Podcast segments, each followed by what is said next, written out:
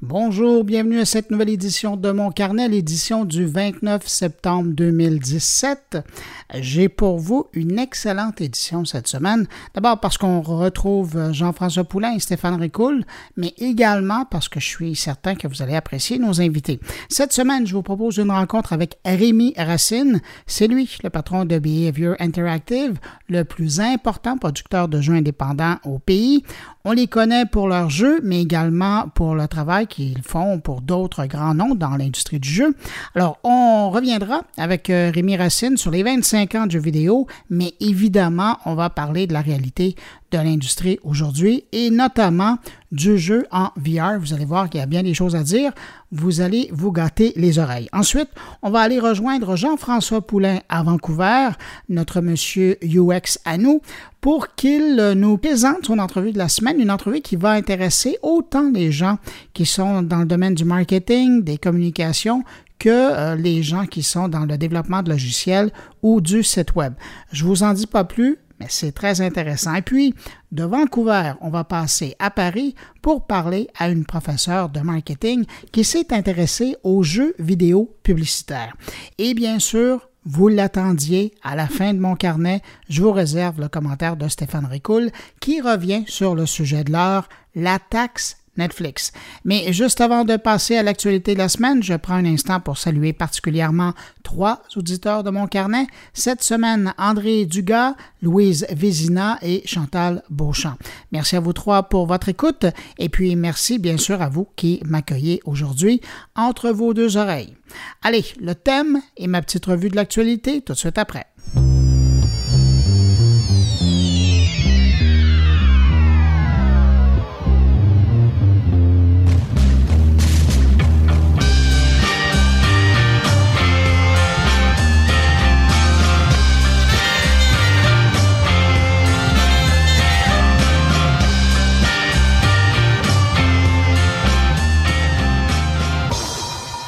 Ne sais pas si vous allez être d'accord avec moi, mais la nouvelle de la semaine sur Internet, c'est très certainement le passage de Twitter à la publication avec sa nouvelle limite de 280 caractères.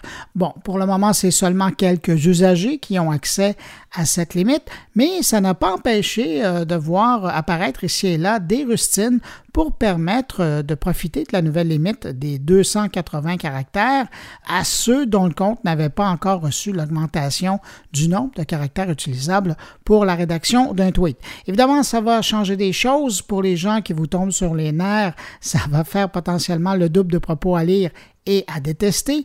Mais pour ceux dont vous aimez les propos, ben ça, ça sera plus agréable car vous pourrez apprécier des textes plus clairs, plus précis dans toutes leurs nuances. Et puis, certaines langues vont aussi en bénéficier de cette augmentation, certaines langues plus que d'autres.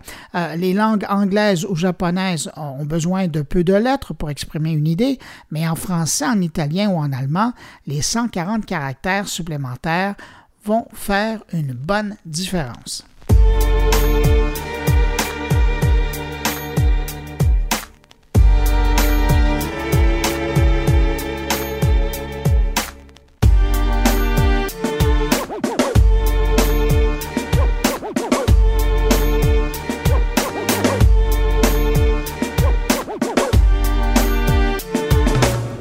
Je reviens sur une histoire euh, qui relève de la politique américaine et euh, de l'Internet. C'est cette histoire qu'on a appris au sujet de Obama et Facebook. D'abord, je vous remets dans le contexte. La semaine dernière, Facebook acceptait de remettre au Congrès américain le contenu de messages qui auraient été financés par la Russie pour influencer l'élection présidentielle de 2016. Déjà ça, c'est quelque chose de très intéressant pour confirmer l'ingérence russe dans la campagne présidentielle américaine. On parle ici quand même de plus de 3000 publications uniquement sur Facebook qui sont en lien avec la campagne américaine et payées par des intérêts russes. Mais euh, ce qu'on apprenait cette semaine dans les pages du Chicago Tribune, c'était cette histoire qui confirme que Barack Obama, alors qu'il était encore président des États-Unis, a eu une discussion avec le patron de Facebook, Mark Zuckerberg, pour lui signifier l'importance que commençaient à prendre les fake news sur son réseau social selon les services de renseignement américains. Jusqu'à là, sur la place publique, le patron de Facebook niait toujours l'ampleur du phénomène. Et donc, Pour le conscientiser à la problématique, Barack Obama lui-même a dû le contacter et lui signifier les risques que Facebook faisait courir au peuple américain en laissant toutes ces informations circuler librement sur son réseau social. Et c'est à partir de ce moment-là qu'on a vu Mark Zuckerberg faire un 180 degrés sur la question et admettre qu'il avait effectivement un problème et qu'il allait y remédier. Vous vous souviendrez, on en avait même parlé dans mon carnet, Facebook avait annoncé des initiatives pour combattre les fausses informations sur son réseau. Faut dire quand même au bénéfice de Facebook que déjà en juin 2016, le réseau social avait remarqué un comportement anormal de la part de certains clients et euh, en avait avisé le FBI. Cependant, le FBI et Facebook n'avaient pas donné suite à ces signalements. Et tout ça, dévoilé dans un contexte où les géants de l'Internet commencent à sentir des pressions de part et d'autre à Washington. Et c'est ce qui explique aussi en grande partie ce nouveau vent de collaboration par exemple de Facebook, et de transparence avec le gouvernement américain. Les Google, Facebook et compagnie commencent à sentir la volonté des sénateurs, des représentants, sans parler évidemment du président lui-même, d'encadrer un peu plus les services de ces derniers, et donc ben, les géants sont maintenant un peu plus en mode coopératif avec les élus.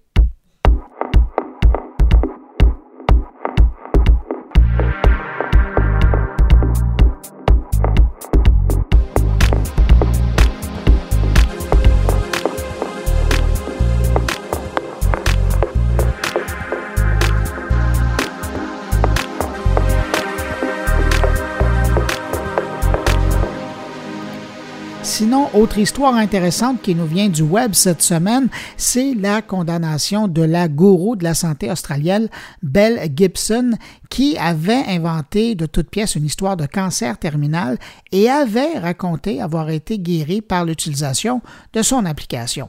À l'époque, elle affirmait faire des généreux dons à partir de ses profits générés par la vente de son application et de ses livres, annoncer euh, tout ça sur les réseaux sociaux. Mais rien de ça était vrai. Et la supercherie a été découverte en 2015, mais c'est seulement en avril dernier qu'elle a été trouvée coupable et seulement cette semaine que la justice australienne lui a donné sa sentence, soit une amende de 400 000 dollars pour avoir berné les gens sur Facebook et Instagram avec son histoire et surtout de ne pas avoir fait les dons qu'elle annonçait sur les réseaux sociaux. Une preuve de plus qu'on ne peut pas dire nécessairement n'importe quoi, même sur Internet. Bon, évidemment, il y a toujours des exceptions, comme par exemple si on est président d'un grand pays.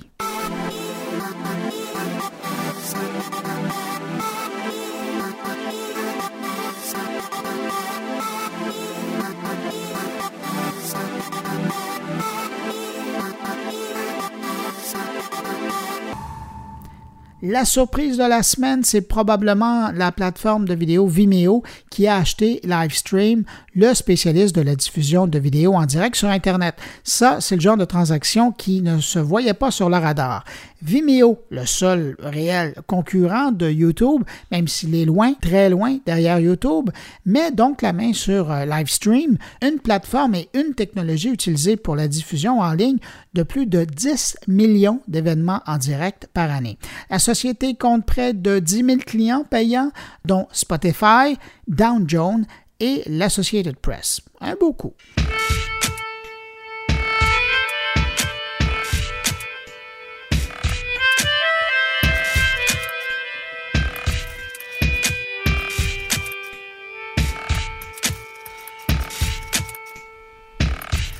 Et je termine avec euh, la bonne nouvelle de la semaine, Gmail qui enfin propose des liens cliquables pour les numéros de téléphone et les adresses qui apparaissent dans les courriels. C'est un détail, euh, mais je suis quand même surpris de voir que ça aurait pris tant de temps à Gmail avant de faire la modification. Mais donc, très bientôt. C'est une question de jour. La prochaine fois qu'un de vos contacts vous enverra une adresse ou un numéro de téléphone dans un courriel, si vous utilisez Gmail, eh bien, Gmail générera directement un lien sur l'info et en cliquant sur le lien, ben, vous verrez soit Google Maps ouvrir ou Hangout apparaître sur votre écran pour téléphoner à la personne. Merci Google.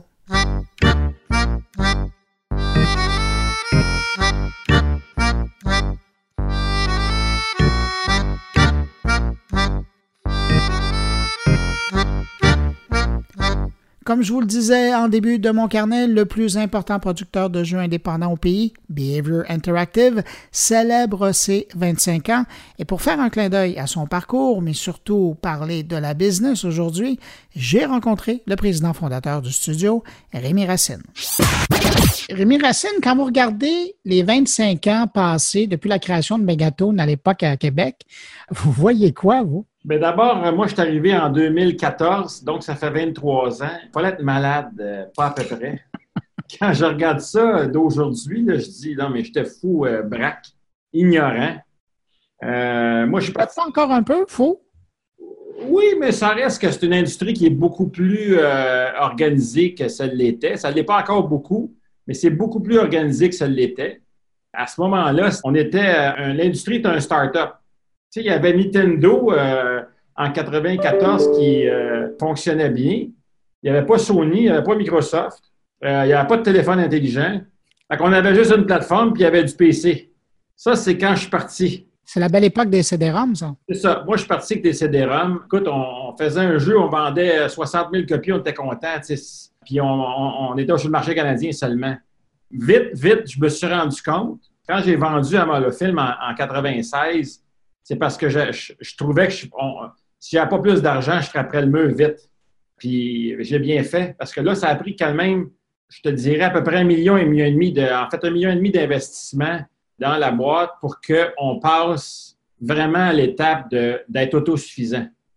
Que ça nous a pris trois ans. Là. Quand j'ai racheté la boîte en, en 99, c'était la première année qu'on était autosuffisant. Puis c'est là qu'on s'est mis à marcher ça a pris cette période-là où j'appartenais à un grand groupe qui, eux autres, ont mis de l'argent. Quoique ça a été très profitable pour eux autres parce que finalement, si je pense, je pense à l'actionnaire, ils nous ont acheté, ils ont investi, puis ils nous ont revendu, ils ont fait de l'argent. Le but, ce n'était pas de nous vendre, dans, si tu te rappelles de Behavior, c'était en déconfiture. Mais euh, si tu regardes l'actionnaire de Behavior, il s'en est bien sorti dans l'aventure interactive. C'est la seule division de Behavior qui s'en est bien sortie, dans le fond. Les autres euh, divisions, ça a été plus un gâchis euh, financier. Puis nous autres, ben, pour les employés de Behavior, ça a été vraiment le, lancement, ça a été comme le départ. Fait moi, j'ai. Euh, moi, ça, a été bien bon. Après, après, ça, quand on est reparti, ben là, j'ai racheté avec des, investisseurs. Puis là, on avait déjà, euh, on avait déjà un air d'aller. Fait qu'on n'a pas eu vraiment besoin d'investissement depuis tout ce temps-là. Honnêtement, je regarde, euh, on n'a pas eu beaucoup d'investissement dans l'équité depuis le début. On, on a grandi par nos profits, puis évidemment par nos pertes. Là mais on a grandi au fil des années avec nos, nos fonds propres. Ce qui vous a donné une grosse liberté éditoriale. Oui, totalement. Je suis quand même curieux hein, parce que je vous écoute faire la petite historique, puis il y en aurait tellement les acquisitions que vous avez faites là-dedans. Mais 25 ans dans l'industrie du jeu, c'est une éternité. Hein. C'est quoi le secret pour durer? Écoute, D'abord, il y a eu beaucoup de technologies. On a eu 27 consoles qui ont passé devant nous autres dans les 27 euh, plateformes, à part le mobile. Il y a eu 27 consoles plus le PC, plus le mobile. Alors, d'abord, la première chose au niveau stratégique, il faut embarquer dans un marché. Là, je parle des plateformes, et tout ça. Quand j'ai toujours embarqué dans un marché, quand je sentais qu'il y avait de la place pour les développeurs indépendants. Fait si c'était trop early, il faut pas que tu embarques. Des fois, j'ai manqué des, des, opportunités comme sur Facebook. J'ai jamais vraiment embarqué sur de faire des jeux sur Facebook. J'en fais, mais tu sais, j'ai jamais vraiment embarqué. Au début, je voyais le Klondike passer, puis j'étais pas dedans. Quand on a voulu embarquer, le Klondike était passé. Le, marché avait, baissé. à réflexion, il faut faire très attention quand tu as peu de capitaux. là, je regarde les, éditeurs comme Electronic Arts, Activision, Ubisoft avec le VR. C'est la première fois que je les vois disciplinés depuis que je suis en business. D'habitude, ils allaient all out. Il y a une nouvelle patente, tout le monde y allait. Puis là, toi, comme indépendant, des fois, tu y allais, des fois, tu y allais. Des fois, tu étais payé pour y aller, ça c'était correct, mais y aller avec nos fonds propres, rarement on y allait parce que c'était trop risqué. Là, personne n'est allé sur le VR. Là, tout le monde a eu peur. Écoute, moi, il y a des gens de l'industrie qui me disaient si quelqu'un te paye pour faire du VR, fais du VR. Si quelqu'un ne te paye pas, fais pas de VR. C'est gros, hein? C'est gros. C'est la première fois que je vois l'industrie disciplinée. Probablement parce qu'elle est rendue tellement grosse, puis il y a tellement d'expertise financière, puis de légal, puis de, de, stratégie dans les entreprises maintenant qui sont rendues tellement avec des gros market cap que là, il y a du monde qui réfléchit. Avant ça, c'était une, entreprise d'entrepreneurs riches. Ils faisaient de l'argent puis qui disaient on, on met 50 millions ici, 25 millions là-dedans, puis on s'est trompé, puis ça, c'est. Puis là, je, je, je les ai plus toutes. L'Electronic Arts, Activision, ils ont toutes fait ces erreurs-là, Ubisoft. Là, aujourd'hui, je dois avouer que l'industrie est beaucoup plus disciplinée, beaucoup plus disciplinée qu'elle l'était. Est-ce que ça freine un peu l'innovation? Un petit peu. Pas tant que ça, mais euh, ça la freine un petit peu. Puis là, bien évidemment, l'innovation, elle vient surtout à ce moment-là des technologies. Fait que là, ça vient surtout de Sony et Microsoft, là, qu'eux autres peuvent en mettre. Elle va venir de, joueurs comme Facebook, puis Google, euh, Apple. Elle va venir de, surtout de là. Puis les éditeurs, eux autres, ils ils se concentrent maintenant à faire des produits, à faire des brands. Ils font plus de tech. Ils ont de la tech pour supporter le, faire un jeu, là, euh, un engin de faire comme ça, mais c'est plus la. Je me rappelle le disco il y a 10-15 ans, c'était énormément. On a, on a telle affaire, tel feature dans notre engin, on est capable de faire tant de polygones. On n'entend plus jamais parler de ça. Mais c'est intéressant ce que vous amenez parce que c'est l'exemple du VR. J'ai comme l'impression, moi, que c'est la première fois qu'on voit les, les équipementiers, les fabricants de plateformes qui, là, se sentent obligés de mettre de l'argent pour pousser leurs produits. Quand je regarde Samsung, les millions qui sont en train d'investir là-dedans pour pousser leur VR, Facebook avec euh, Oculus, ils poussent énormément d'argent pour qu'on crée du contenu. Bon, Microsoft s'en vient avec son casque. C'est la première fois, on n'a pas vu ça avec les Xbox, on n'a pas vu ça avec les PlayStation. Là, on sent qu'eux ont justement remarqué ce que vous nous faisiez remarquer. C'est-à-dire qu'il n'y a pas de gros joueurs qui s'en va sa patinoire. Ils vont être obligés de sortir les, joueurs eux-mêmes avant que les autres arrivent. C'est ça, hein? Ah, c'est exactement. Là, les, Microsoft, les Apple, les, les, Google de ce monde, puis Facebook sont obligés de payer le contenu en ce moment pour lancer leur nouvelle technologie parce que les Activision, les Electronic Arts, les Ubisoft de ce monde, ils n'en mettent plus. Ils disent, ta technologie, prouve-moi que tu as un marché à faire du contenu sur ta technologie, puis je vais en faire. En ce moment, non. Alors, euh, je regarde, le, quand tu regardes maintenant les, ce qui se fait dans les jeux, il y a beaucoup de choses qui sont assez traditionnelles, qui n'utilisent pas tant que ça les technologies de pointe. Là, le contenu, ça reste que les jeux en ligne, nous autres, on fait juste des jeux, nos propres jeux, on fait juste des jeux multijoueurs. Le fun, c'est de jouer avec un, vrai humain à l'autre bout qui réagit comme un humain, fait qui fait des erreurs. C'est plus un ordinateur qui, qui, tu sais, qui, qui fera pas d'erreurs, c'est un humain. Fait qu'il y a un fun, les réseaux sont rendus assez rapides pour faire ça. Même sur mobile, les réseaux sont rendus assez rapides pour. Euh, fait que c'est bien le fun. Alors, c'est le contenu qui gagne. Tu n'as pas besoin d'avoir euh, des, graphiques si extraordinaires, puis tout ça. C'est... Puis même les meilleurs, les plus beaux jeux sont moins. Euh, c'est surtout les jeux les plus fun qui, qui remportent la palme. C'est pas nécessairement le plus beau. Le succès international de Minecraft confirme tellement ce que vous dites. Ah, c'est fou. On y va pour l'expérience joueur. Puis les, les, jeux de League of Legends, euh, c'est un succès au niveau international incroyable. Quand tu regardes c'est le gameplay, c'est l'interface, puis toute la, communauté. Je suis curieux de savoir, moi, quand on regarde il y a 25 ans, là aujourd'hui, là, vous êtes le plus gros des indépendants au pays. Il y a les grosses marques qui sont à travers le monde. Il y a vous qui êtes le plus gros indépendant, je le souligne là en bold, au Canada. Est-ce que vous pensez encore comme la start-up que vous étiez il y a 20 ans. Est-ce que, quand vous regardez des nouveaux titres à venir, est-ce que vous prenez des risques encore ou est-ce que c'est vraiment étudié puis vous savez qu'à ce moment-là, ça va être ça? Ben non, oui, oui. Il faut, que je. D'abord, quand je regarde mes, effectifs, les 400 personnes, il y en a plus que 200 qui travaillent pour d'autres. C'est-à-dire qu'on fait des projets pour euh, Ubisoft, euh, pour Microsoft, pour euh, Warner. Alors, on est, des, on est développeurs qui ne prennent pas de risques. Le risque, on a gagné tous ces mandats-là sur mobile ou sur console ou sur PC. Des fois, c'est des. sur console PC, maintenant, on fait surtout des parties de jeu, mais sur mobile, on les fait au complet. On gagne ça sur un pitch. Il y a un brief, puis on gagne ça sur un pitch, puis on est payé, qu'on ne prend pas de risques. Quand on prend des risques, là, c'est nos propres. Sur PC, c'est nos propres jeux. Là, on a toute une façon d'arriver à dire est-ce qu'un jeu va être bon ou pas? On fait des prototypes. Avant de faire un jeu, là, euh, quand je regarde Dead by Daylight, ça a pris euh, 7-8 prototypes. Là, on en a 16 de fait depuis Dead by Daylight. Puis là, on a un deuxième jeu qui commence une production. ça a pris 16 euh, prototypes. On ne peut pas dire que c'est 16 originaux parce qu'il y en a une là-dedans qui c'est à partir d'un, de la version euh, on utilise les NATO, là, fait que la version euh, alpha est devenue euh, F, qui est devenue euh, qui est devenue P. Puis, tu sais, c'est, on a un fonctionnement qui fait qu'à un moment donné, on, a, on dit, hey, on a une bonne idée. Là, on la monte un peu au marché. Fait que là, on la monte à des partenaires éventuels qui pourraient distribuer en Asie, puis tout ça. Puis quand on a bien de l'action, là on, là, on parle de la production. mais on ne fait pas de deal. Ça, c'est un autre. On fait le deal quand on a juste l'alpha pour avoir de la distribution en, en Asie seulement. Dans le reste du monde, on va, le, on va se distribuer sur Steam. Puis de la façon qu'on a fonctionné sur Dead by Daylight, on va continuer, c'est quand ça fonctionne sur Steam, là, on le fait sur console. Ah, vous savez que c'est parti. Parce que là, tu as établi ton brand, puis là, tu es capable de le vendre sur console. Parce que partir sur console, c'est tough, c'est difficile. Euh, ça coûte plus cher le marketing. Puis fait que ça, c'est notre façon de. Sur mobile, on essaie de faire notre propre jeu. Là, sur mobile, on va chercher une licence, puis on va chercher un partenaire de distribution en Asie, qui fait qu'on minimise notre risque. C'est comme ça qu'on joue un peu la. Euh, euh, et honnêtement, on fait ce que les Asiatiques font. Les Américains, ils vont chercher de l'équité, puis les Européens, puis ils font des jeux comme Ubisoft, tout ça.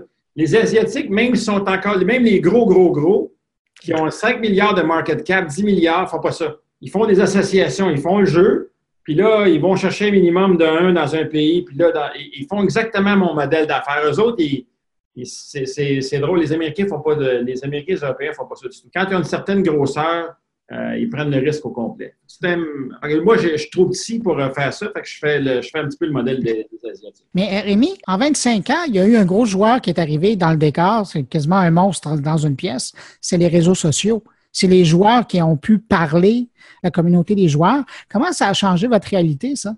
Bien, quand on a lancé Dead by Daylight, par exemple, on est allé à PAX à Boston. Puis la, seule raison pour on allait à PAX, c'était pas pour aller euh, montrer ça à des joueurs à Boston, c'était pour rencontrer tous les influenceurs. Alors, les gens sur Twitch, sur YouTube, les, réseaux sociaux, en fait, c'était ça qu'on faisait. puis, on a pris des rendez-vous avec ce monde-là. Puis, eux autres, ils vont dans ces shows-là. Il y avait de la foule qui regardait notre jeu, mais nous autres, on avait des rendez-vous avec tous ces gens-là. Quand on a lancé le jeu deux, trois semaines après, tous ces gens-là avaient accès au jeu depuis trois semaines. On leur a fait des avantages. Eux ont amené la communauté. C'est vraiment comme ça que tu vends des jeux sur, euh, sur PC. Puis, dans le fond, par moment, je c'est arrivé même euh, la plupart du temps, on avait, mettons, 40 000 joueurs qui jouaient à notre jeu en même temps. On avait 90 000 qui le regardaient. Si tu regardais la communauté sur Twitch, elle était deux, trois fois la grosseur de nombre de joueurs qui jouaient. Ça, ça a duré 8-10 mois. Où la communauté Twitch était toujours plus grande que le nombre de joueurs qui avaient ses serveurs. Là, évidemment, ça s'est euh, résorbé, là, mais il y a encore, dans certains pays, en, Chine puis en Thaïlande, c'est 5 pour 1. Il y a un joueur pour 5 viewers. En Amérique du Nord, en Europe, là, on est rendu qu'on a plus de joueurs que de que de que d'audience. Spectateurs, oui. Spectateurs. Mais ça, ça c'est quand on est en mode normal. Si on sort un, nouvel euh, add-on dans le jeu, un nouveau euh, personnage, là, ça remonte. Parce que les gens veulent voir. On vient de sortir Letterface. D'un coup, notre audience sur Twitch Parce que les gens veulent aller voir. Puis il y a des joueurs, il y a de nos joueurs qui vont voir sur le, qui vont voir sur Twitch. Les gens aussi aiment ça, regardez. Euh, on, a un écran dans le bureau, là, puis c'est un écran Twitch. Les gens dans la cuisine, ils passent puis arrêtent. Il y a quelque chose. Rémi, je vous sors un instant du jeu, j'allais dire traditionnel, là, comme on appelle. La majorité des gens qui connaissent Behavior Interactive ils connaissent parce que vous êtes un éditeur de jeux, mais vous êtes aussi dans le secteur des affaires. Ça, c'est quelque chose qu'on ne sait pas. Tu sais, je pense du travail que vous avez fait avec Bombardier, Air Canada, la Capital. C'est quoi, quand vous allez avec des, entreprises qui n'ont rien à voir avec le jeu, vous faites quoi dans ces contextes-là? On fait deux choses. D'abord, c'est bien le fun de faire ça. On prend des mandats. Ça a commencé, là, honnêtement, c'est l'idée que j'ai eue de faire de partir ça ça vient de, il y a une agence aux États-Unis qui nous a appelés pour faire un, app pour le Super Bowl pour Pepsi. Littéralement, ils nous ont trouvé sur Google, ils nous ont appelés puis ont dit on a besoin de ça dans huit semaines. Le Super Bowl est dans huit semaines. On veut avoir ça dans le stade pour les gens dans le stade. On avait une idée de concept. Là, il a fallu faire ça dans huit semaines. Bon, c'était de base. Là. Mais là, je me suis dit, wow, il y avait besoin de nous autres. Puis on était, honnêtement, il n'aurait pas pu appeler euh, d'autres personnes qu'un développeur de jeu pour faire l'idée qu'il y avait. Puis ça a super bien marché. L'année suivante, on l'a refait. L'année suivante, l'agence a perdu le mandat de Pepsi. On Personne ne nous a appelé. Non, mais l'agence, elle avait le mandat. Tu sais comment ça, fonctionne, avec un mandat, le Parlement de. Alors, ça m'a donné l'idée de dire, wow, on a deux choses. On a des technologies, puis on a du know-how que peut-être les entreprises pourraient utiliser avec leurs clients ou à l'interne. Alors, pour Bombardier, on a une technologie, en fait, c'est une technologie qu'on utilise de jeu qui fonctionne dans la production de Bombardier, dans leur euh, schéma de production pour les avions d'affaires. Alors, c'était vraiment un outil interne à Bombardier. le client, le, client là, puis le, public ne verra pas cette, cette chose-là, mais on utilise une technologie de jeu qu'on a littéralement euh, mis au service de l'entreprise à l'interne, qui leur fait sauver énormément de coûts. Est-ce qu'on peut parler de gamification industrielle? Là, c'est une technologie, c'est peut-être pas de la gamification comme telle. Le reste des mandats qu'on a, c'est surtout de la gamification, c'est-à-dire que c'est du, c'est pas, c'est pas des technologies, c'est du know-how. C'est comment faire quelque chose, un outil de formation comme pour Air Canada, qui fait que les gens vont être intéressés à faire la formation puis ils vont y retourner. Le défi de faire des jeux de, sur mobile, c'est de, de, d'un, on donne le jeu, mais là, il faut que tu monétises euh, cette chose-là. Fait qu'il faut que les gens reviennent à tous les jours. Fait que la clé du succès, c'est la rétention. C'est prouvé qu'après 7 jours, les gens sont plus aptes à, dépenser qu'après la première journée. Fait qu'il faut que tu gardes 10, 15, 20 jours dans le jeu. Alors, on, utilise nos techniques pour amener ça dans le domaine euh, euh, pour les entreprises. L'app qu'on a fait pour Cogeco, qui est au départ, qui est sorti il y a quelques semaines, qui, est en train de, qui, est en train de se peaufiner. Puis, honnêtement, on a eu des petits troubles au début, mais nos scores par rapport à l'ancienne app, c'est du 3, du 4 puis du 5 pour 1. L'audience, ça, ça, a fait. là, il y a tout ça de L'app est, à, son départ. On a beaucoup de choses qui vont faire qu'il va y avoir beaucoup d'interactions avec le public. C'est encore là, c'est le jeu. On veut que les gens viennent à tous les jours, il y ait une interaction. Il faut donner, à part de ça, il faut donner du feedback euh, aux, euh, aux consommateurs. C'est pas un jeu comme, euh, comme un jeu traditionnel. Mais ça encourage l'écoute. Mais ça encourage l'écoute. Les, nouvelles, on a une façon d'envoyer une nouvelle. On va faire, ils vont faire des sondages avec cette, cette app-là beaucoup les gens peuvent aller écouter ce qui se fait ailleurs. Dans six mois, j'étais un auditeur de 98.5, puis je vais aller écouter une nouvelle qui s'est sortie à Québec. Je l'ai facilement. Il y a un podcast. Tout ça fait que euh, pour utiliser les réseaux de, de Cogeco, je trouve ça. Euh, euh c'est le fun de, faire, de faire ce qu'on fait. On fait, une, on fait une super app pour Desjardins à l'interne. On est en train de la mettre en marche. Tous les employés de Desjardins vont, y toucher. C'est quelque chose qui est à l'interne. C'est pour.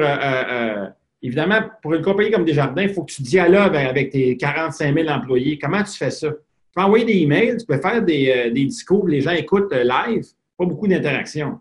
Là, on a, on essayé d'utiliser le know-how de jeu pour dialoguer avec les employés. Je vous ramène dans la scène de l'industrie du jeu. Il y a eu une époque où on parlait beaucoup de l'industrie du jeu. C'est encore le cas. Sauf que j'ai l'impression, quand on regarde les médias traditionnels, même le gouvernement dans ses annonces, que de plus en plus, c'est l'industrie de l'intelligence artificielle qui prend l'avant-scène au Québec, à Montréal, au Canada. Comment vous réagissez, vous, par rapport à ça? Écoute, euh, c'est le. Euh, disons que c'est le fun de voir que Facebook, puis euh, Google, puis euh, Microsoft investissent au Québec, euh, engagent des, de nouveaux programmeurs, puis tout ça dans, en AI. c'est une industrie qui, qui, est au, qui est au départ. nous autres, industries du jeu, ça fait longtemps qu'on a du AI dans, le, dans, dans nos, dans, dans, nos jeux. Écoute, je, je, je peux te dire que on a beaucoup de know-how en AI qui vont pouvoir servir à d'autres choses que l'industrie du jeu. Puis tout le monde, les Ubisoft de ce monde, là, euh, ils ont tous énormément de connaissances dans le AI qui, euh, on, les a, disons, qui sont cachés dans nos technologies. Tu sais, on les voit, nous autres, on s'en rend pas compte, mais c'est du AI qui pourrait servir à la circulation, qui pourrait servir dans, aux banques, qui pourrait servir, mais on les a, nous autres. On les utilise. Euh, on en a fait des algorithmes. On gère toutes sortes d'affaires. Euh, alors, alors, même dans cette industrie-là, vous allez avoir votre place. On va voir comment ça évolue, là. mais oui, euh, il va y avoir sûrement. il, y a un. Il y, a une, il y a une conférence en octobre à San Francisco sur l'industrie du AI et le jeu. Tu regardes, là, tu te dis, wow, c'est exactement ça. Et là, tous les gros joueurs du AI sont là pour parler au domaine, à l'industrie du jeu. Vous venez nous aider. On verra. Ben, je ne peux pas vous avoir et pas vous poser la question. Euh, vos titres, les franchises préférées chez vous, vous avez une centaine de jeux dans votre catalogue depuis le temps. C'est quoi votre préféré? Bien là, c'est sûr que mon préféré au niveau financier. le dernier que vous avez fait, oui. Non, non, mais au niveau financier, celui qui, est le, grand succès, c'est Dead by Daylight, puis c'est le dernier. C'est vraiment le bon. Celui, là, au niveau financier, c'est le by far, c'est le, plus gros succès qu'on a commercial depuis le début. On a fait toutes sortes de jeux qui étaient drôle puis pas nécessairement euh, euh, payant ou euh, Et on, gagné, on, a beaucoup, on a gagné beaucoup de prix, mais on a encore là, on pas, ça n'a pas été financièrement. Euh, fait que WET, ça a été, pour nous autres, c'était un virage euh, en 2009 parce qu'on faisait juste des jeux pour enfants. Jusqu'à 2009, 2008-2009, on faisait juste des jeux pour enfants. Puis, fallait faire. Moi, je voyais le marché du, des, pour enfants euh, décliner, puis je voyais le marché. pour une fois, j'avais bien prévu. Et je voyais le marché du 13 ans et plus, celui-là évoluer. Il fallait nous autres changer notre. Euh, euh, c'est pour ça qu'on a fait un jeu original, parce que la seule façon de commencer quelque chose, il faut que tu fasses quelque chose d'original parce que tu n'es pas capable de convaincre le gros brand de te donner son brand dans un marché de plus mature, comme de 13 ans et plus, tant que tu n'as pas fait un. Fait tout... ça a été vraiment le, le, charnière. Puis quand tu regardes avant Web, ben, des virages euh, euh, évidemment, on a fait Jersey Devil, qui était notre premier jeu plateforme, le premier jeu, le premier jeu original sur console au Canada. Lui, il nous a permis de faire tous nos jeux licences au fil des années, des Scooby-Doo, Box Bunny, tout ça, ça, ça a été le premier. Mais à un moment donné, on a fait un autre jeu qui s'appelait Scaler en 2004-2005. On avait besoin de montrer qu'on avait la meilleure engin, la meilleure technologie. Là, on parle de 10-15 ans. C'est un jeu qui a vendu 200 000 copies. Ça n'a pas, pas bien marché. Mais ça nous a permis d'avoir énormément de mandats après. C'est comme des tremplins, ça, ça prend des tremplins. WET a été un tremplin, il a vendu un million, puis honnêtement, à ce moment-là, pour pouvoir faire un WET 2, ça prenait 2 millions. À un million, l'éditeur ne fait pas d'argent, le développeur comme moi, il en a perdu un peu, c'était pas assez. Mais à 2 millions, on aurait, on, aurait développé une franchise. Tu sais, notre donné une franchise, puis tout ça. Puis là, ben, on, aurait pu euh, en faire d'autres versions. Ça aurait été, ça aurait été euh, euh, une belle création d'équité pour l'entreprise. On a fait un jeu qui a fonctionné financièrement pas mal, mais qui, était drôle, c'est Naughty Bear. Puis ça, Naughty Bear, on a fait deux jeux de Naughty Bear. Bon, financièrement, ça a été correct, mais ça nous a permis de faire Dead by Daylight parce que là, c'était le début de dire. Naughty Bear, tu jouais quand même tout seul contre, avec d'autres joueurs, puis il y avait Là, on s'est dit, non, non, mais c'est le fun, mais c'est pas encore le fun. Le vrai fun, ça serait de jouer à cachette, parce que c'est vraiment ça. Ouais. c'est un jeu de, cachette. Ça serait vraiment le fun de jouer avec des, vraiment avec du monde qui se cache réellement. Puis qui, qui il y a un jeu d'équipe entre les quatre. Puis le, c'est ça, les, les, des fois, l'évolution, c'est d'investir dans quelque chose. Puis c'est la version 2, c'est la version 3. Des fois, c'est la version 4 de l'idée qui fonctionne. Dead by Daylight, là, je peux te dire qu'il y a même eu des jeux pour d'autres qu'on a fait qui, nous ont fait avancer, puis que finalement, on est arrivé avec Dead by Daylight qui a marché. Mais c'est la version 3-4. Même principe que, des Apple de ce monde puis des Google, c'est jamais la première version. Une nouvelle affaire, c'est. c'est le même principe dans le jeu. À un moment donné, il faut, faut que tu apprennes. C'est au fil du temps que tu finis par, euh, par arriver avec un produit qui marche. Là, vous fêtez vos 25 ans de Behavior Interactif. C'est quoi le défi pour vous à partir d'aujourd'hui? Quand vous regardez en avant? Bien là, le défi pour la partie édition, c'est d'en réussir un deuxième. Tu sais, là, tu dis, ah oui, un one-off? Fait que là, euh, le défi, c'est de réussir le, deuxième jeu. Fait que là, là, il y a toute la. on va être capable de, répliquer ce, succès-là dans un autre concept? Fait que ça c'est le. Alors, pour cette partie-là, ça, c'est un, un, défi. Pour les jeux qu'on fait pour d'autres, c'est sûr que réussir Assassin's Creed, on a deux, trois gros projets pour euh, des, clients, aussi gros qu'Assassin's Creed, ça, c'est le défi. Fait on, dans le fond, tu es toujours. Euh, le défi, c'est qu'il faut que tu te remettes en question. Il faut que tu sois bon demain. C'est. Y a pas, euh, tu peux pas dire, ah, il y a trois ans, c'était ah, tough, là, c'est rendu facile. C'est toujours, tu es toujours dire, écoute, si ça, ça marche, ça va nous permettre de faire ça, ça, ça. Puis, alors, on est toujours dans ce mode-là. Pour les, produits pour, euh, pour les entreprises, bien, c'est sûr que c'est une entreprise. C'est pas nécessairement, on veut pas être gros dans, nos services euh, solutions d'affaires. On veut juste être bon. Il faut réussir tous nos, projets. il, y a, le challenge de réussir d'établir des relations avec des, avec des Desjardins, des Cogeco à long terme, puis de, de les faire évoluer. C'est un modèle qui est complètement différent parce que prends un client comme Desjardins, puis tu peux l'avoir pendant 10 ans. Dans le domaine du jeu, même si ça fait 15 euh, ans que je fais des jeux pour Activision, bien, à un moment donné, il n'y a pas de jeu pour Activision pour toutes sortes de raisons. Ils vont revenir, on a une bonne relation. La même affaire avec Microsoft, mais c'est pas comme si on avait un créneau de, Microsoft et que nous autres, on évoluait. C'est plus du project-based. Comme si vous n'aviez pas une franchise à vous. Non, tandis que au niveau affaires, on pourrait servir des clients à moyen, à moyen terme euh, en étant responsable de la fonction, euh, je sais pas, la formation. C'est un petit peu différent. Bon, ben, on va vous souhaiter la poursuite du succès dans les jeux et le développement du côté des affaires. Rémi Racine, président fondateur de Behavior Interactif, merci beaucoup pour votre temps. Puis, euh, ben, bon 25e. Merci. Au revoir.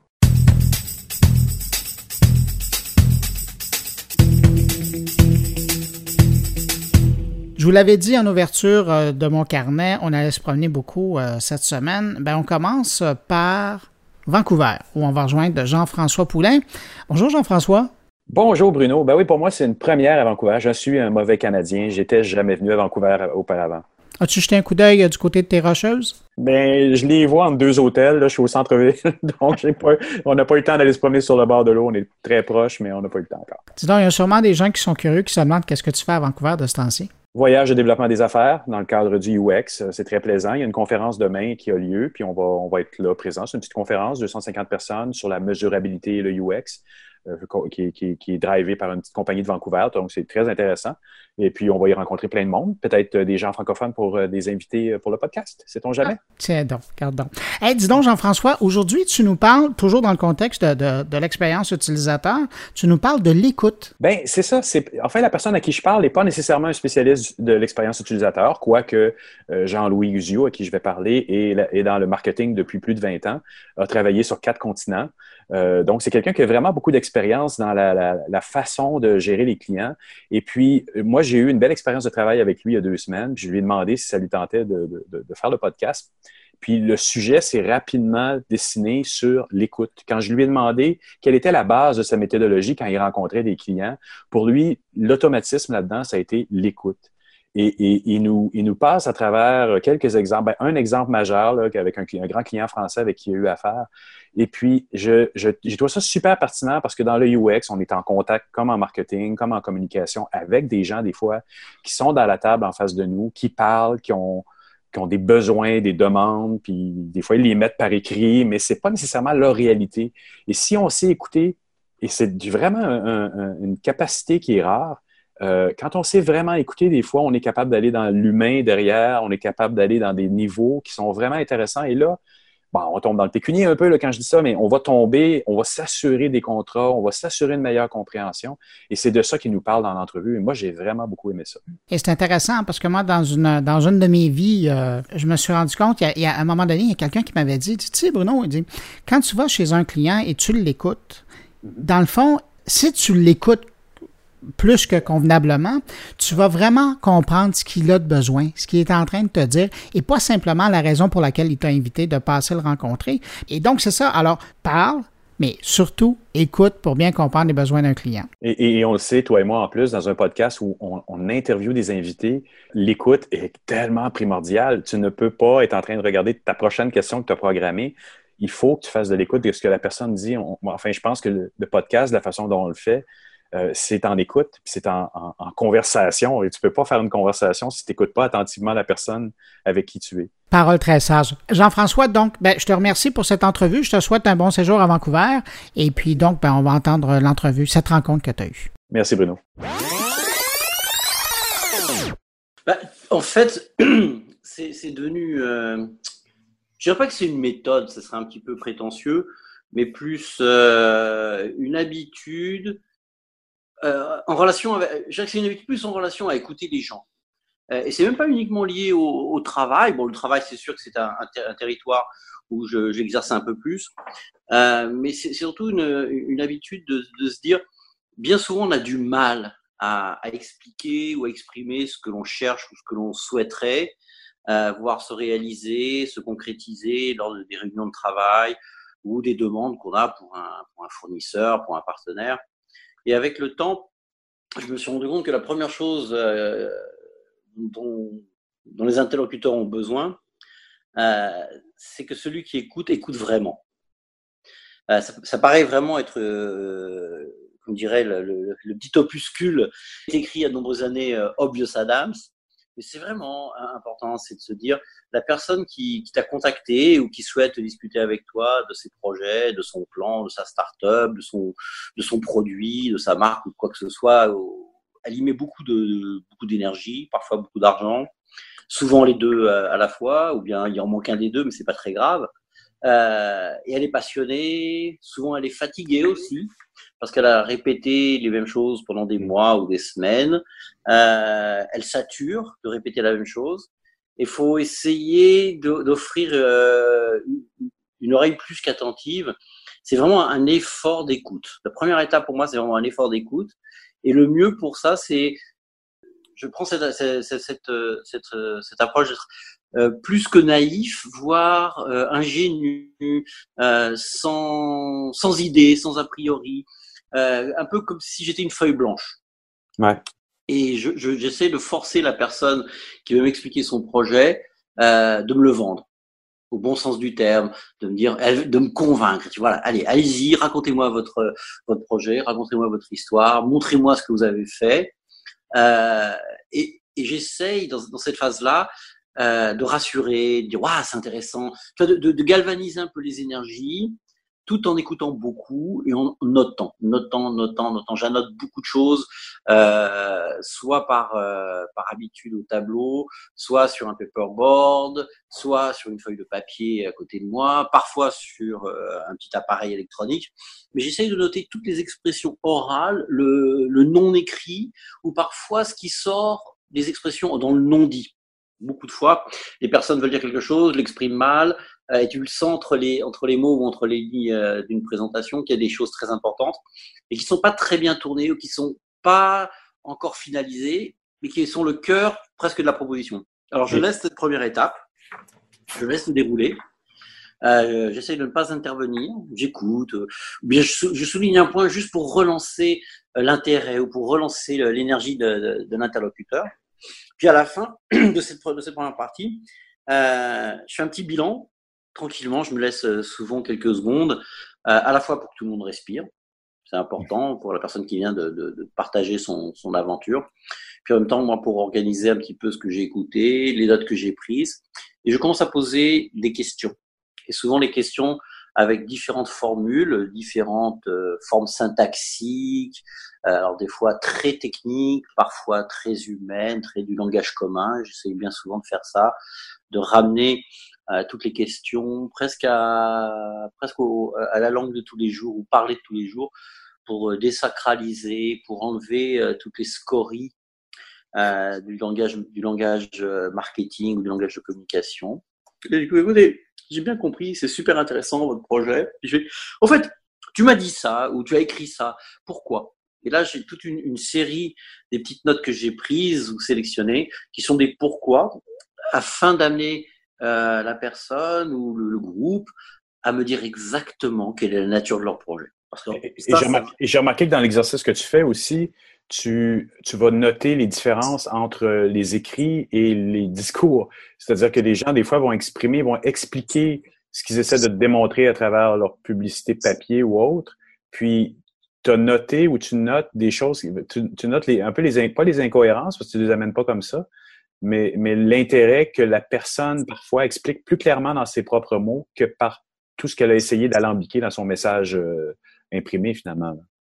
Bah, tu sais, j'ai eu la chance euh, dans, dans, dans, dans, mon aventure professionnelle de travailler euh, sur euh, quatre continents. Quand même. Cinq même, je pourrais dire. Euh, si on considère qu'il y en a un qui est un subcontinent. avec des cultures assez différentes et avec des formes d'éducation, soit, soit scolaire, soit universitaire, très différentes. Mais tu vois tout de suite dans les univers où tu, tu agis d'où vient l'inspiration. Euh, les gens qui sont, euh, pour, pour, simplifier, de tradition orale ou de tradition écrite. Ah oui. Euh, et, et ça, ça, ça, transpire tout de suite. Les gens qui sont d'un univers, un, nous sommes dans une tradition écrite. Mmh. Nous sommes euh, inspirés du, du droit euh, qui vient qui vient de France particulièrement, mais qui est le droit romain, qui est un, un droit écrit, qui est un droit extrêmement rigide, où tout ce que l'on écrit a valeur euh, de loi presque ou a valeur d'engagement. Donc on a une tendance, lorsque l'on écrit, à faire des phrases extrêmement creuses euh, pour éviter de se prendre les doigts dans la porte, pour prendre une expression populaire, euh, ou de se faire piéger, ou d'avoir peur d'avoir écrit quelque chose qui engage trop, ou de survendre. Donc, on, se méfie de ce que l'on écrit. Et au moment où on le présente, la partie orale prend le dessus, puisqu'en fait, quand même, on a, on a, une culture théâtrale, on a une culture euh, chantée, on a une culture de l'expression. Donc, souvent, la personne est très, très, même plus, souvent, quasiment à chaque fois, au moment de présenter ce qui est écrit sur, euh, sur le, le, le, la projection, sur la présentation ou bien sur une feuille de papier, l'oral prend le dessus. Ah ouais. Parce que ça paraît moins engagé, engageant, pardon, ça paraît moins, moins comment dirais-je, moins formel, c'est ça, c'est moins formel et les idées sortent mieux. Les idées sortent mieux, les expressions sont plus libres euh, et l'explication va mieux. Alors ça, ça m'aide beaucoup parce que je me rends bien compte que ce qui été écrit euh, est souvent, je dirais, le minimum ou est un petit peu, un peu sec, manque un peu de relief, manque de puissance ou manque de clarté parce qu'on a peur d'être trop clair.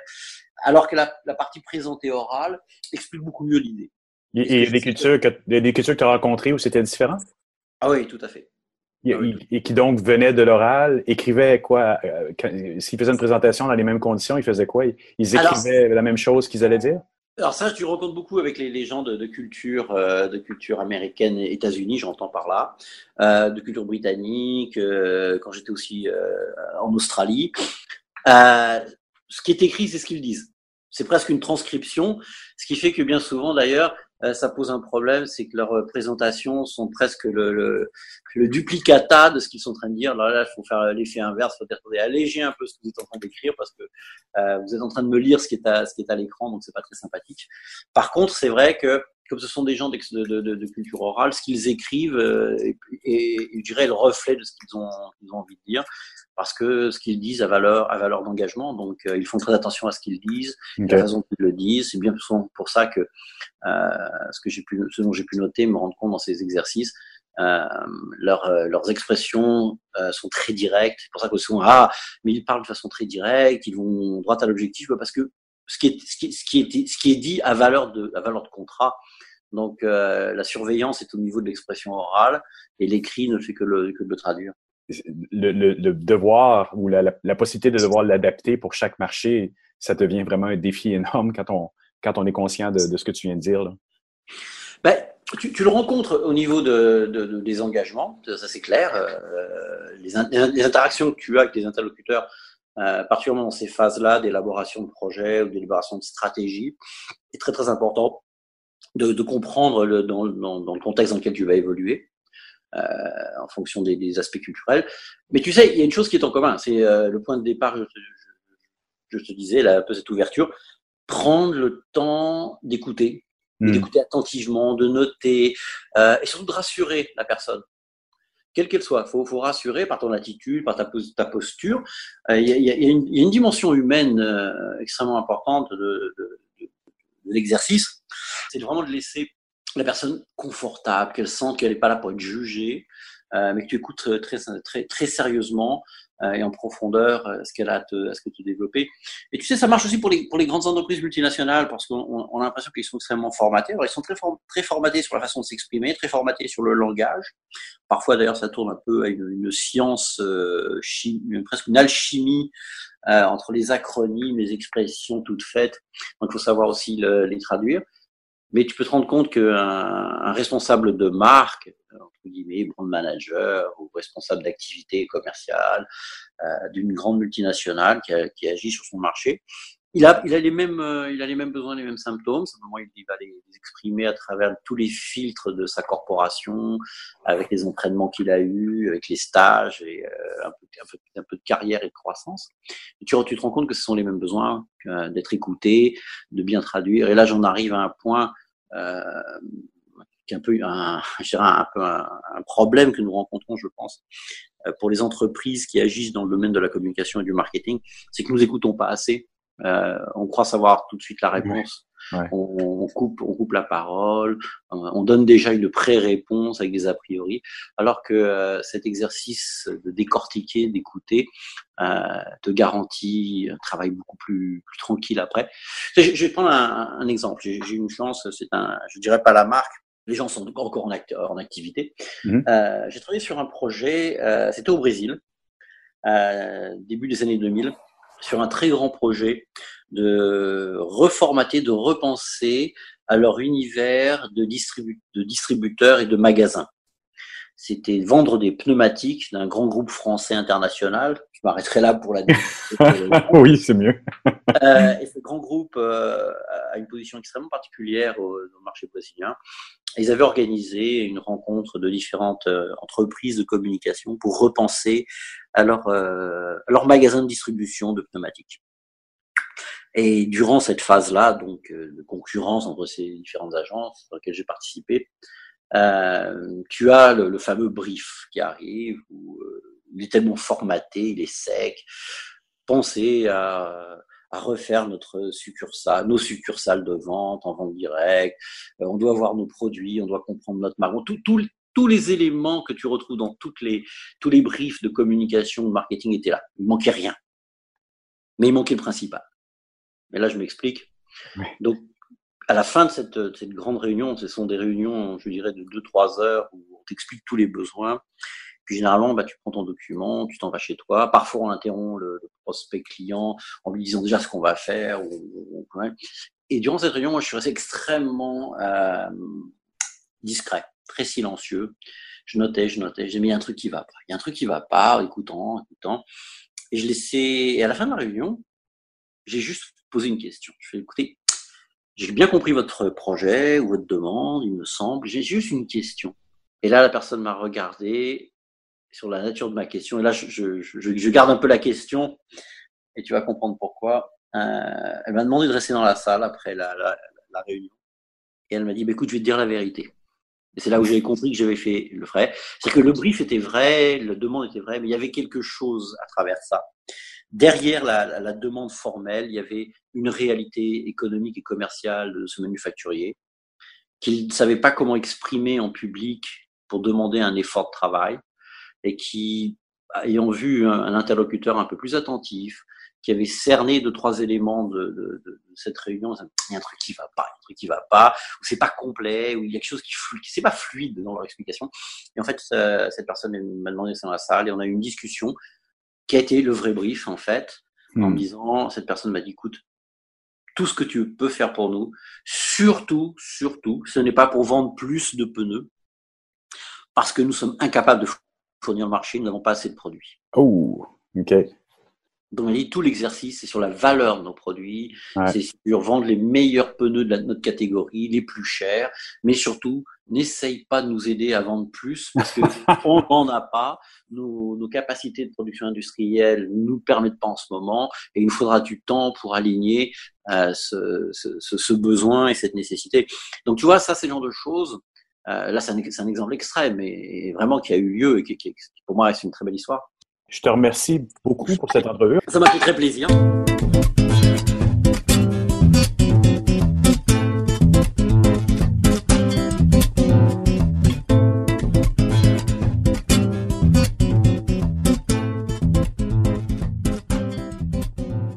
Dans le numéro de septembre de la revue Gestion euh, du HEC Montréal, on trouve un article intitulé Les jeux vidéo publicitaires, une bonne stratégie pour votre marque et il y a un point d'interrogation.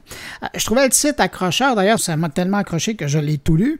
Et puis, en lisant l'article, je me suis posé quelques questions. Alors, j'ai pensé que la meilleure façon de répondre à ces questions-là, c'était de rejoindre l'auteur du texte, Arabelle Ignatieff, qui est enseignante chercheuse à l'Institut supérieur de gestion à Paris et également, ça je le souligne parce qu'on va revenir là-dessus dans l'entrevue, qui est aussi l'auteur du livre Danger, la fragmentation des marques face aux multimédia.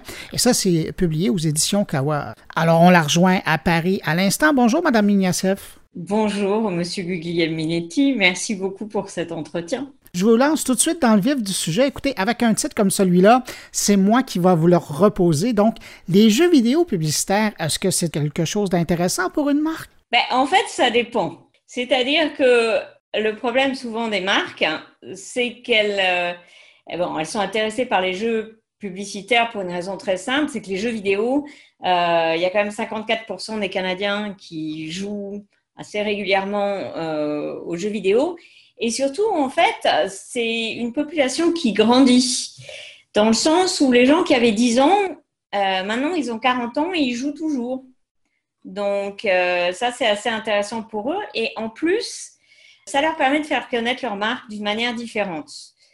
Le problème dans, cette, dans ces jeux, c'est que, en fait, les joueurs sont assez réfractaires à la publicité pour euh, plusieurs raisons, mais je pense qu'en général, c'est vrai que les gens ont tendance à être un peu réfractaires à la publicité. Mais les joueurs, il faut vraiment qu'ils y voient leur intérêt. Alors, il y a ceux qui voudront pas du tout euh, voir de publicité. C'est ceux probablement qui ont acheté une console ou ceux qui ont euh, un PC de très bonne qualité, etc., etc., qui ont investi là-dedans. Mais euh, il y a toute la partie, en fait, euh, qui devient de plus en plus importante des joueurs qui utilisent leur téléphone mobile pour jouer. Et en fait, ça, ça devient, ça devient intéressant parce qu'on peut les toucher n'importe où. Et si on, le, si on leur offre des jeux gratuits ou qu'ils y voient leur intérêt, ils vont être assez contents. Donc, ça peut être pas mal pour les sociétés. Alors, il y a plusieurs moyens, en fait, de faire de la publicité. Vous pouvez faire votre propre jeu mais ça, ça coûte euh, très très cher. Euh, un studio comme Ubisoft, il consacre à peu près 70 millions de dollars canadiens pour faire un jeu. Donc, c'est des gros investissements parce qu'il faut que le jeu soit de qualité. Et les marques, ben, souvent, c'est les résidus de leur euh, plan marketing, de leur budget marketing. Donc, ils trouvent ça très bien comme gadget, mais euh, quand vous avez euh, peu d'argent à consacrer, c'est-à-dire maximum à peu près 70 000 dollars canadiens, ben, ça fait un jeu qui est de piètre qualité. Ça ne plaît pas forcément. déjà, un, ça ne donne pas une bonne image de la marque.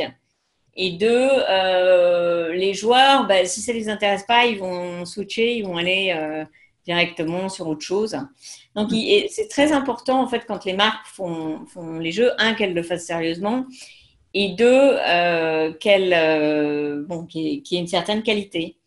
Donc, euh, ça, c'est vraiment très important. Et il y a deux questions à se poser. Un, est-ce que la société a les moyens financiers d'investir là-dedans Et deux, est-ce que ça va intéresser la cible? Mais là, vous, parlez de confection de jeux, mais moi, je me souviens, il y a quelques années, il y avait, il y avait Mercedes qui avait fait une entente avec Nintendo et on avait ajouté une mise à jour qui permettait de, conduire euh, une Mercedes euh, en format Nintendo pour Mario Kart.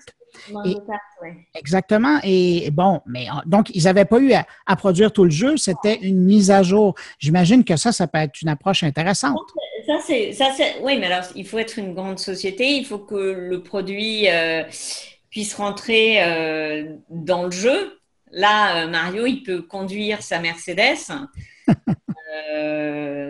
sans problème, mais c'est vrai que toutes les marques ne peuvent pas forcément faire ça. après, vous avez aussi euh, les marques qui commencent qui ont fait, euh, qui font de la enfin, qui offrent des jeux, c'est des freemium. Ça, c'est pas très cher à faire. Et en fait, euh, ben, c'est gratuit, mais plus vous avez d'options, plus ça devient élaboré. C'est un peu comme LinkedIn. C'est exactement la même chose. Vous avez les options de base et plus ça devient payant. Après, vous avez les jeux concours, c'est pas très cher. Enfin, c'est des choses qui sont pas très chères, mais c'est pas ce que j'appelle vraiment du, de la grande qualité. C'est amusant, c'est bien, c'est distrayant, mais euh, je suis pas sûre que je ferais ça si j'étais une marque de luxe, par exemple. Et puis, alors après, vous avez les, donc effectivement les publicités euh, avant, pendant. Euh, maintenant, on en voit de plus en plus pendant. Alors, pendant, c'est pas si mal parce que les joueurs bon, savent qu'ils vont gagner quelque chose d'autre après ou que ça leur apporte quelque chose. Donc, ils sont prêts en fait à, dédier euh, cinq minutes de leur temps euh, à patienter euh, du jeu parce qu'ils savent qu'après ils vont avoir. Mais d'ailleurs, c'est exactement la même chose sur le contenu. On voit beaucoup de contenu maintenant en plein milieu. voilà. et ça, ça se passe pas mal. Et puis, vous avez ce qu'ils appellent les sites expérientiels, dont un qui avait été fait pour DIM, si vous voulez regarder, qui s'appelle Street Pursuit Et en fait, ce qui est intéressant, c'est que euh, c'est des jeux assez courts, ça coûte pas très cher, c'est à peu près 50 000 euros, donc 70 000 dollars canadiens. Et c'est un petit jeu et vous pouvez gagner des points de réduction. Euh, mais c'est assez simple en fait. C'est vraiment la chose facile à faire. Et puis vous avez les jeux concours, euh, comme une promotion euh, classique. Burger King avait fait, avait fait un jeu comme ça où, il fallait gagner enfin tuer ou je sais pas capturer 20 jalapenos et vous pouviez avoir une réduction sur vos burgers des choses comme ça qui, qui, marchent et qui sont pas très chères.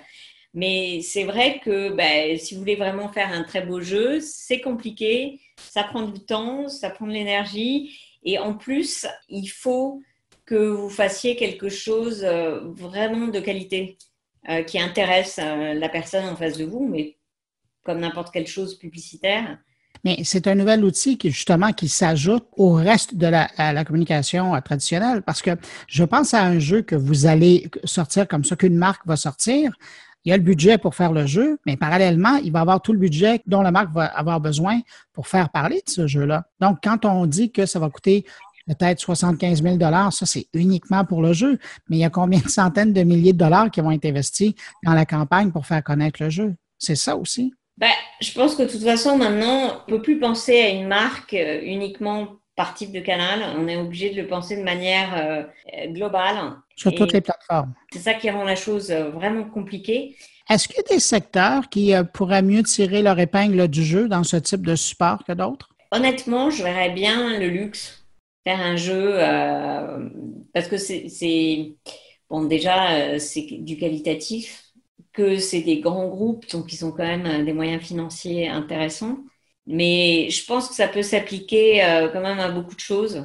Mais c'est vrai, je verrais bien ça le luxe parce qu'on pourrait vraiment faire quelque chose. En plus, en ce moment, c'est vrai que le secteur du luxe est extrêmement digitalisé. Quand vous regardez, vous, les récents cas ou les, cas plus lointains où on a fait des jeux vidéo publicitaires, euh, c'était quoi le but pour la marque? Est-ce que c'était pour faire de la notoriété sur le nom? C'était pour vanter un produit? Alors, quand j'en ai discuté, c'est souvent parce que j'en avais discuté avec euh, Jean-Baptiste Fleury, qui en fait travaille chez Virtuos, et il me disait que le, la chose, c'est que c'est, c'est parce que c'est à la mode et qu'ils veulent juste tester comme ça, voir ce que ça va donner. Et c'est pour ça que les budgets aussi sont petits. Mais je dois quand même vous poser la question, puis c'est un clin d'œil que je voulais faire à, votre bouquin. Dans tout ça, il n'y a pas un risque aussi pour la marque de perdre la cohérence avec son image? Ben, ça dépend quel est le scénario du jeu, comment c'est fait. Euh, c'est comme une mauvaise publicité. Euh, si, si c'est pas bien fait, euh, ça dépend de qui est derrière. Il n'y a, quand même pas plus de risques parce qu'une publicité qu'on voit normalement, bon, ben, elle a été validée par bien, des gens, puis après, on, la présente et on la regarde. Un jeu vidéo, il y a l'expérience de jeu, mais il y a aussi la, euh, comment elle va être reçue par un joueur, comment il va l'utiliser. Il n'y a pas plus de danger pour une marque d'utiliser le jeu vidéo publicitaire qu'une bonne vieille simple publicité qu'on tourne et qu'on présente sur Facebook, sur euh, YouTube ou à la télé.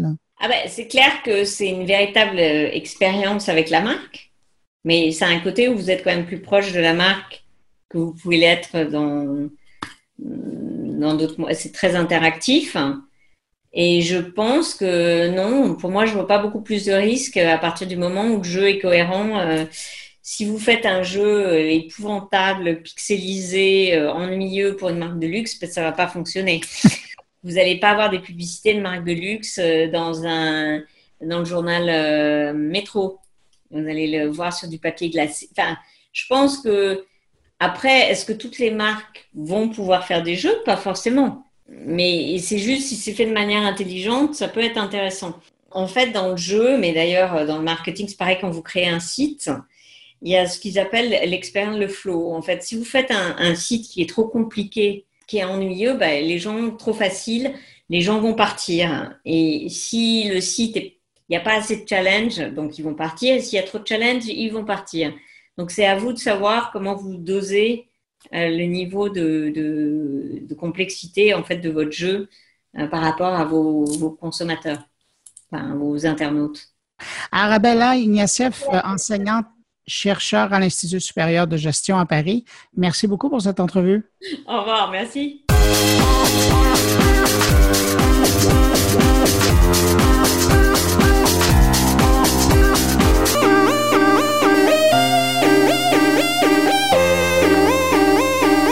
Bon, alors peut-être que c'est pas aujourd'hui que vous allez vous faire un jeu vidéo publicitaire, mais vous pourriez faire quelque chose, c'est écouter la réflexion de la semaine de Stéphane Ricoul. Cette semaine, Stéphane revient sur cette fameuse taxe Netflix que bien des gens espéraient voir apparaître cette semaine.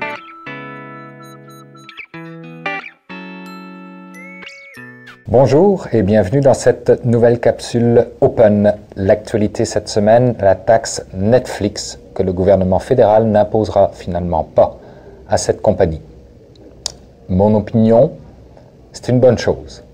Pourquoi? Parce qu'on essayait de faire entrer un système de taxation qui date d'un siècle précédent euh, à une entreprise qui date de ce siècle-là, dont le modèle d'affaires n'est pas adapté à notre modèle de taxation. C'est une bonne chose parce que le gouvernement remplace ceci par une imposition euh, d'investir pour 500 millions de dollars sur 5 ans dans du contenu canadien. Alors oui, je suis d'accord avec tout le monde. Le volet francophone de ça, je ne sais pas ce que ça va donner, mais ce n'est pas vraiment le sujet de cette chronique aujourd'hui. L'idée, c'est de regarder ça d'un point de vue économie numérique. Donc si on met les chiffres à plat, quand on regarde les projections que Netflix a pour le Canada en matière d'abonnés payants, ils ont, euh, l'ambition d'atteindre un peu plus de 5 millions de dollars d'abonnés payants. La mensualité euh, de Netflix, c'est 8, 10 ou 12 dollars. Prenons le chiffre moyen de 10 dollars, euh, à qui, si on avait imposé des taxes, rapporterait 1,50 dollar par mois de taxes à peu près. donc 18 dollars à peu près par année. Donc au total, quand on fait les calculs, on s'aperçoit que grosso modo, ben, finalement, ça tombe à peu près à 100 millions de dollars de taxes qu'on aurait pu percevoir. Donc là, ce que le gouvernement dit, on ne va pas les percevoir, mais on va imposer à Netflix d'investir 100 millions de dollars dans du contenu. Puis je trouve que ça fait preuve de créativité de la part du gouvernement et surtout ça rentre, ça fit dans le modèle d'affaires qu'est la plateforme Netflix, puisqu'une plateforme se nourrit de contenu et là on lui, on, lui impose d'en créer. Donc Netflix ne veut pas, ça, les, ça leur va, ça leur convient, parce que c'est du contenu pour eux, mais on leur impose d'en créer du canadien. Donc ça, c'est de l'argent qui va revenir à notre culture canadienne. Je mets vraiment de côté le côté francophone de ça. Alors, c'est mon opinion. Euh, l'idée aujourd'hui, c'est de partager ça avec vous et de récolter votre opinion aussi là-dessus. Donc, euh, est-ce qu'on aurait dû imposer une taxe qui aurait rapporté 100 millions de dollars avec toutes les difficultés qu'on connaît pour l'imposer? Ou est-ce que imposer un investissement de 100 millions de dollars par année, ben, ça revient au même pour notre industrie culturelle au Canada? Je vous pose la question, j'attends vos commentaires. Merci beaucoup. Au revoir. Eh bien voilà, c'est tout pour cette édition de mon carnet pour euh, cette semaine. N'hésitez pas à passer le mot autour de vous. Vous le savez, si vous pensez que mon carnet peut intéresser quelqu'un, vous le dites parce que nous, nous serons de retour la semaine prochaine pour une autre édition de mon carnet. Entre-temps, de votre côté, si vous désirez me laisser un mot, vous pouvez le faire en passant par la page Facebook de mon carnet, par le billet de mon compte Twitter, sur ma page SoundCloud ou encore dans la version blog de moncarnet.com. Merci d'avoir été là. Je vous rappelle que vous pouvez trouver mon carnet chaque semaine sur iTunes, Google Play, Balado Québec, Réseau, TuneIn Radio et évidemment à la maison sur soundcloud.com. Excellente semaine. Je vous retrouve vendredi prochain. Au revoir.